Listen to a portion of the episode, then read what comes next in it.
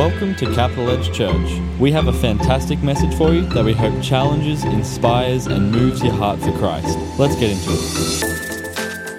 Well, this morning uh, we finish off our theme, Baptism of the Holy Spirit, and we've decided to leave uh, this topic till last. Um, so I'm going to teach a little bit this morning rather than preach. There's a little bit of a difference. And um, because I want to talk to you about the tongues of Pentecost. The tongues of Pentecost. Let's turn in our Bibles or open up our Bible apps to Acts chapter 2.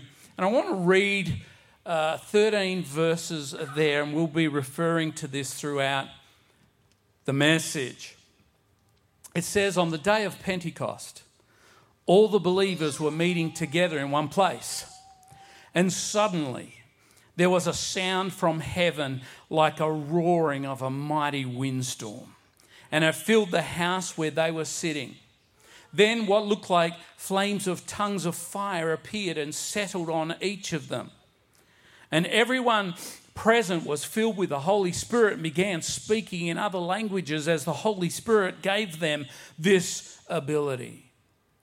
At that time, there were devout Jews from every nation living in Jerusalem. When they heard the loud noise, everyone came running and they were bewildered to hear their own languages being spoken by the believers. They were completely amazed. How can this be? They exclaimed. These people are all from Galilee, and yet we hear them speaking in our own native languages. Here we are Parthians, Medes, Elamites, people from Mesopotamia, Judea, Cappadocia, Pontus, the province of Asia, Phrygia, Pamphylia, Egypt, and the areas of Libya around Cyrene, visitors from Rome, both Jews and converts to Judaism, Cretans, and Arabs. And we all hear these people speaking in our own languages about the wonderful things God has done. They stood there amazed and perplexed. What can this mean? They asked each other. But others in the crowd ridiculed, saying, Ah, oh, they're just drunk. That's all. Amazing passage. Incredible passage of the word. You know, our congregation is made up of many different people from different backgrounds, church backgrounds, and church understandings. And so this particular passage uh, is viewed in a lot of different ways. And so I want to talk about tongues of Pentecost today, but I, I, I just want to say this that there are teachings and interpretations about this passage that have been used to divide the body of Christ rather than to unite it together.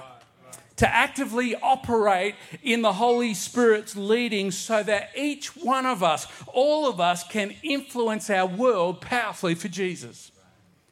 And it's important for us to understand that right at the beginning of this message. I remember going back some years ago now. I had a couple in our church come to me and they say, they, they said this, they said, Pastor John, we love Capital Edge. We love the people. We love the fellowship. We love the friendliness. We love the worship. Oh, the worship is so wonderful. They said, We love the preaching. We love the Bible based preaching of this church. There's so much we love about this church, but we're leaving. I said, What? I said, Why would that be? And they said, Well, because we have learned that you are Pentecostal. And I scratched my head, hence no hair. Scratch my head.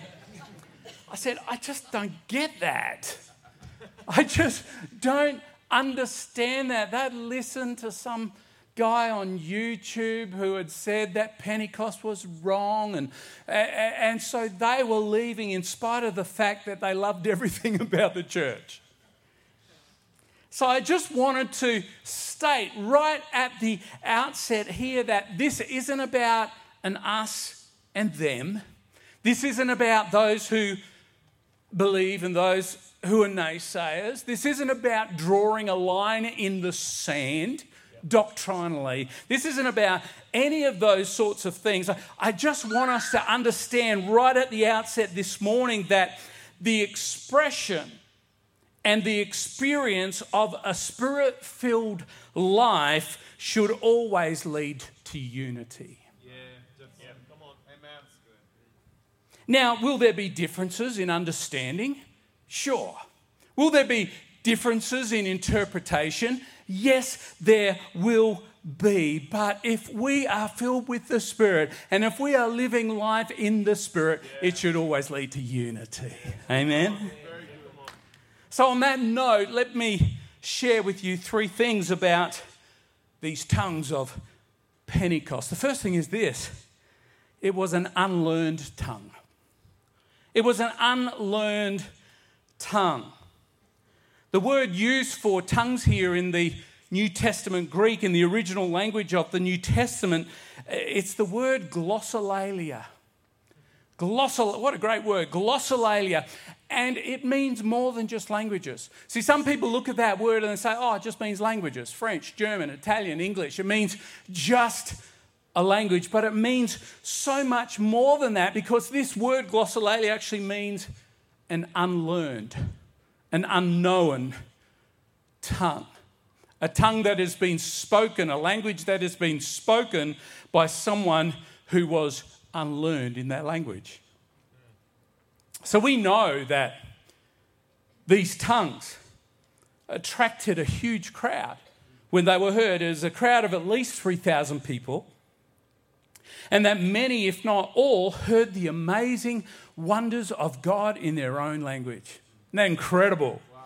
Scholars tell us that there's at least 15 languages, let alone dialects, that are represented in this particular passage. Now, it would be easy for us to take this line of thought. It would be easy to just say that, well, this was a supernatural event whereby the 120 in the upper room were given this ability to speak in languages, but for the purpose of evangelizing those who were in the city at the time. It'd be easier to take that point, but to just think that actually denies the power thereof that's involved here. See, I want you to think about it 120 people, Jews, most of them having never left their own Jewish province Depending on what region they came from, they actually spoke Hebrew or Aramaic and Greek. Maybe there were a few phrases that they'd picked up from languages of merchant traders and, and, and the Romans. But to speak fluently in an unknown tongue, all at one accord at the same time, and to attract a crowd of thousands many who responded afterwards to a salvation message given from an uneducated fisherman called Peter, a Galilean. Now, let me tell you something about the Galileans. Their dialect itself was in question by other Jews.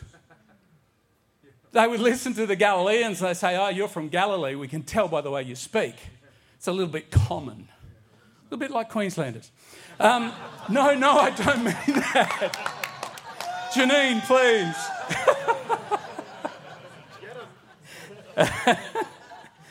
We've got State of Origin coming up. Friends, this was a phenomenal thing. This was a spirit empowered utterance. This was, this was gobsmacking. This was uh, shaking in your boots. This was unheard of phenomena. Uh, to the people there, this carried the mark, this carried the sense of the God factor. There was no denying it. To imagine anything less is to deny the mighty, powerful manifestation of the Holy Spirit that was going on here. There was no one in that crowd that was saying, Oh my, what a coincidence. All these people from different countries, all in the same spot, speaking the language and saying the same thing at the same time. I wonder who organised it. There was none of that. There was instantly a recognition that this is the wonder of God. This is a miracle. This is amazing. This is profound. God has to be involved in this. It was an unlearned tongue. Well, Pastor John, I can get my head around that. An unlearned tongue, but nevertheless an earthly language to evangelize, right? I, I can imagine that. But not only was it an unlearned tongue, it was a heavenly tongue. It says there, there was a mighty rushing wind. There was a mighty rushing wind. There was a breath. You might hear us talk a lot about the breath of the Holy Spirit. This is the air I breathe the breath of the Holy Spirit. And the word here for that mighty rushing wind, that breath, the word is uh, from the original language is the word pneuma, which means air, which means breath. It's where we get the word when we study the doctrine of the Holy Spirit. It's called pneumatology, the air, the breath of the Holy Spirit. It's where we get that word pneumatic tire from. A tire filled with air. It's where that comes from, pneuma. And that's what this is talking about now. Stay with me in this. In the Old Testament, the equivalent word, because the Old Testament was written in Hebrew Chaldean. Okay, it was written in a, in a, in a different uh, language. Uh, the equivalent word in the Old Testament is the word ruach which means the same thing. It means breath, it means air. And it is the word used in Ezekiel 37, verses 9 to 10, that Rodney referred to this morning. Let me read it to you. Then he, this is God, said to me, Speak a prophetic message. Speak a prophetic message to the winds, Son of Man. Speak a prophetic message and say, This is what the sovereign Lord says Come, O breath from the four winds. Breathe into these dead bodies so that they may live. We sang it as well. So I spoke the message as he commanded me, and breath came into their bodies. They all came to life and stood up on their feet, a great army. Breath. Pneuma, ruach, breath. God breathed. God breathed. God breathed and we speak. God breathes and we speak differently. Let's go to another verse. Interesting little verse in the book of John. John chapter 20, verse 22. Jesus has been resurrected. He appears before the disciples. And this is what he does. In verse 22, it says, Then Jesus breathed on them. He breathed on them, the disciples, and said, Receive the Holy Spirit. Receive. It's an interesting passage. I've heard all sorts of things about this particular passage, this particular happening. This, this passage is known as the insufflation. There's a nice word for you. The insufflation, where Jesus breathed and said to the disciples, Receive the Holy Spirit. And, and I've, I've wondered why did Jesus do that? And I honestly believe that I think he was actually preparing his disciples for the day of Pentecost that was to come because he'd already told them make sure make sure you get in that upper room at that time because something profound of the holy spirit is going to happen. Is going to take place. I think jesus was doing this. He was saying i'll supernaturally breathe so you'll supernaturally receive. You'll recognize you will recognize that what comes from this breath of heaven results in the language of heaven you see, this was not just an earn, unlearned language, this was a heavenly language. Let's go to 1 Corinthians chapter 14, verse 2. This is the Apostle Paul speaking to the church of Corinth. Listen to what he has to say. For you, if you have the ability to speak in tongues, you will be talking only to God. Hang on a minute, wasn't it the language of the crowd? But Paul is saying here, you will be talking only to God since people won't be able to understand you. You will be speaking by the power of the Spirit, but it will all be mysterious. So it's very clear here in the Word of God that this is a supernatural heavenly language given by the Holy Spirit. Peter, when he gets up after receiving uh, uh, this tongue of, of Pentecost, he gets up and said, This is that spoken by the prophet Joel all those years ago. Okay, Pastor John, I, I get it. I accept that this is an unlearned and a heavenly language. A, a, little bit like, in my mind, a, a, special direct line between us and God. Yeah, I, I, I get that. It was an unlearned tongue, it was a heavenly tongue, and it was a timeless tongue. And this is where the rubber hits the road for a lot of people. Tongues for today.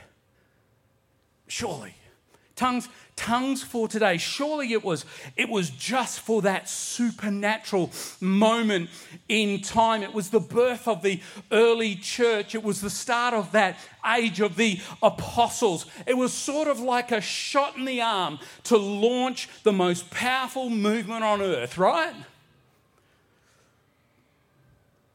Well no not right. Because let's read on to what peter says on this day, Acts 2:29. He says this, this promise and if you look at the previous verse, it's very obvious that when he says this promise, he's talking about the gift of the Holy Spirit, not salvation. He's talking about the gift of the Holy Spirit.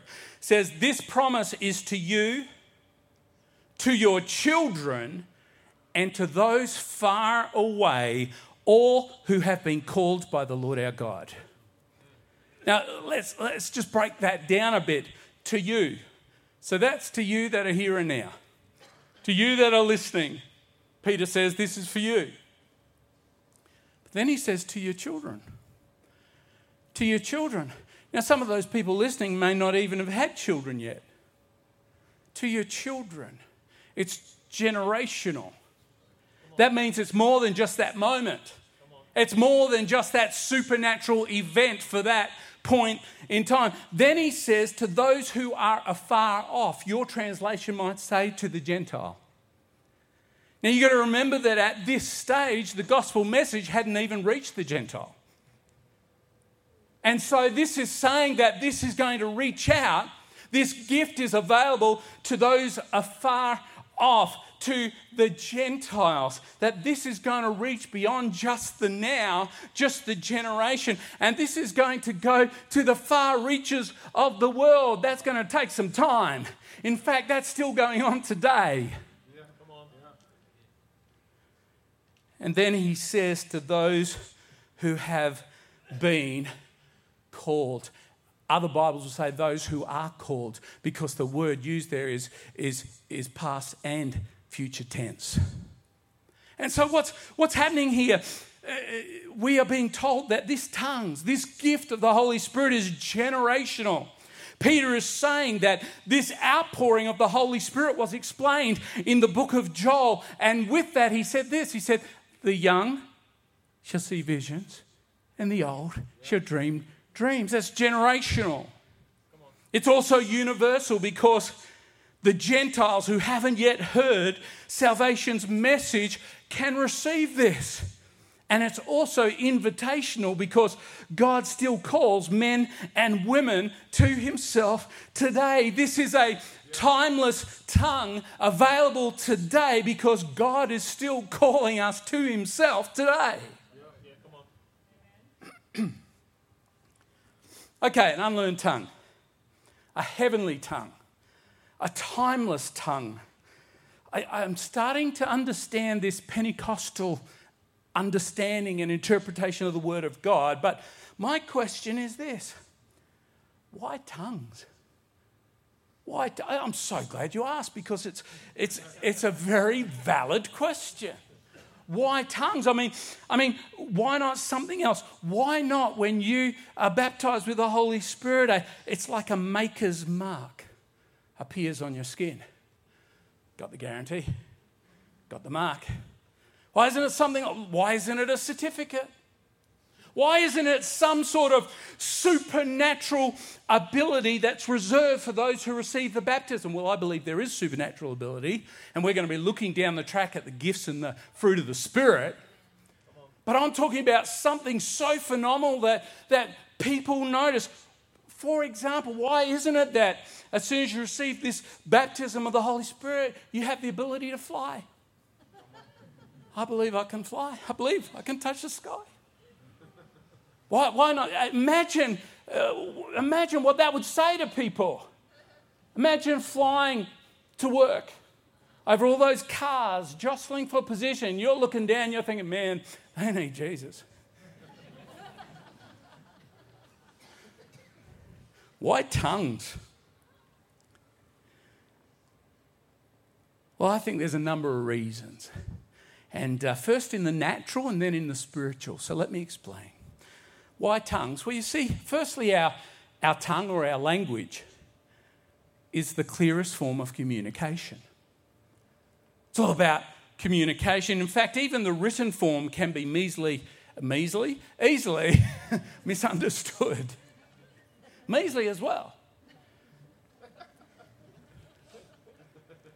But speech, speech can lead to incredible understanding not only the facts, but you can share the heart of your dreams and desires with others. You can share what's really on your mind with others.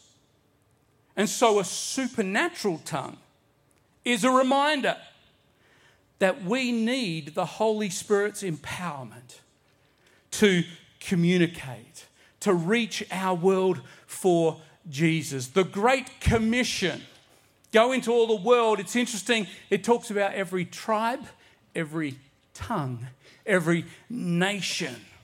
You see, this great message of salvation that we have been given, it's more than just an argument, it's more than just reasoning. It's salvation that comes primarily through the work of the Holy Spirit. It's empowered communication. Why tongues? Well, our tongue or our language is most obvious evidence of our culture. You see, cultures are represented in lots of different ways, but cultures carry a certain definition of who they are in their dialect and in their language. A supernatural tongue, therefore, it reminds us of something.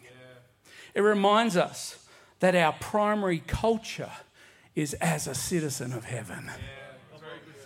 And because we are enabled by the grace of Jesus and we are empowered by the Spirit of God, our words carry the resource and the culture of heaven to reach those who are lost and introduce them to Jesus. Why tongues? Well, our tongue or our language is the most difficult human expression to control. This is what James says.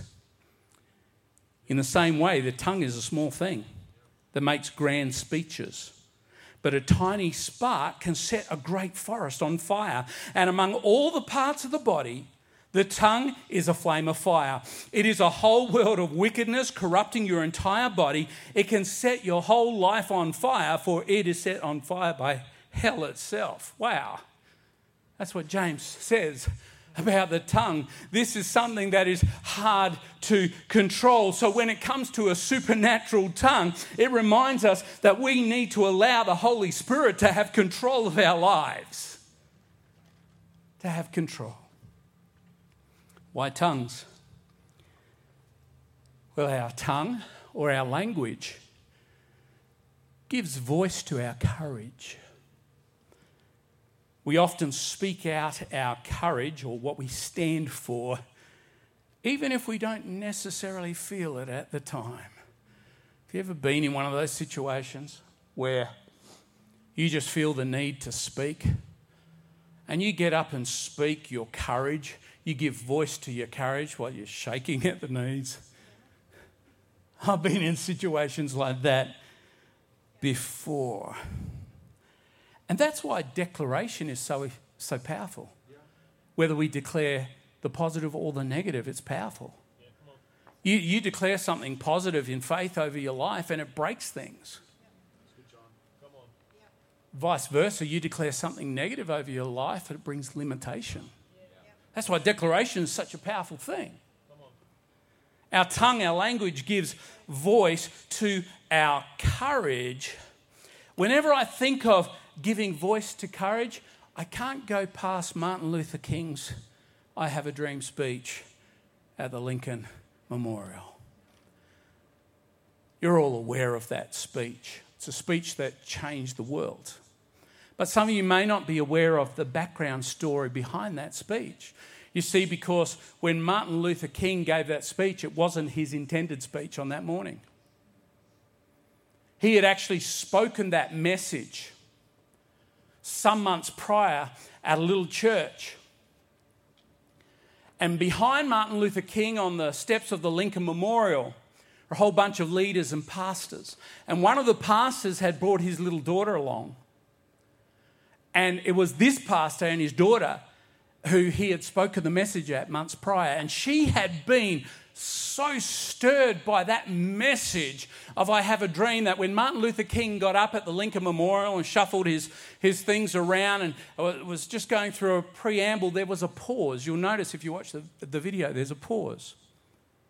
And there's a little girl that was shaking in her boots, felt compelled to say this to Martin Luther King Tell him about the dream. Tell him about the dream. The rest is history. The rest is, by the way, that little girl ended up having an amazing, powerful voice all of her own because her name was Aretha Franklin. Amazing, isn't it? You see, language gives voice to courage. Listen to what Acts 1 8 says. But you will receive power when the Holy Spirit comes upon you, and you will be my witnesses telling people about me everywhere in Jerusalem, through Judea and Samaria, and to the ends of the earth. You see, a supernatural tongue helps us understand and remember that there is a boldness that comes to be witnesses for the cause of Jesus Christ. Our tongue, our language is the most common way to connect.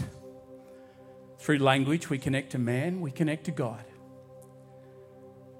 So, a heavenly tongue helps us connect to a supernatural God. It's interesting in Genesis chapter 11, we read a story about the Tower of Babel, where the word Babel comes from. The Tower of Babel. And what happens at the Tower of Babel is that man has become proud and conceited. And so they decide to build this tower so that they can be as God, it says. And so God sees these people and he scatters man because of their pride and their conceit and their desire to be God. And how does he do it? He, he does it through confusing their language. Now we flip over to Acts chapter 2 that we've been looking at today. And God gathers his people. And in their humility and in their desire to glorify God, not be God, one of the signs is he restores a heavenly language. You see, a supernatural tongue helps remind us that we're restored and connected back to God. So, who's this tongue for? Well, there's five different incidents in the book of Acts where there is the baptism of the Spirit with the evidence of speaking in tongues. There's this day of Pentecost that we've been talking about. There's the Samaritan believers. There's Saul of Tarsus, who became the Apostle Paul. There's Caesarea with Cornelius and his family. And then there's the believers at Ephesus. Who's this tongue for? Well, at the day of Pentecost, it was for those who had journeyed with the Saviour. It was for those who had responded to his call and were faithful to him. It was for the obedient and the faithful. With the believers at Samaria, the Samaritans were considered the lowest of the low in society. They were the outcasts. They were those who people would look at and say unworthy. And yet, God had reached out to them with His grace and His mercy. And see, it was for the humble.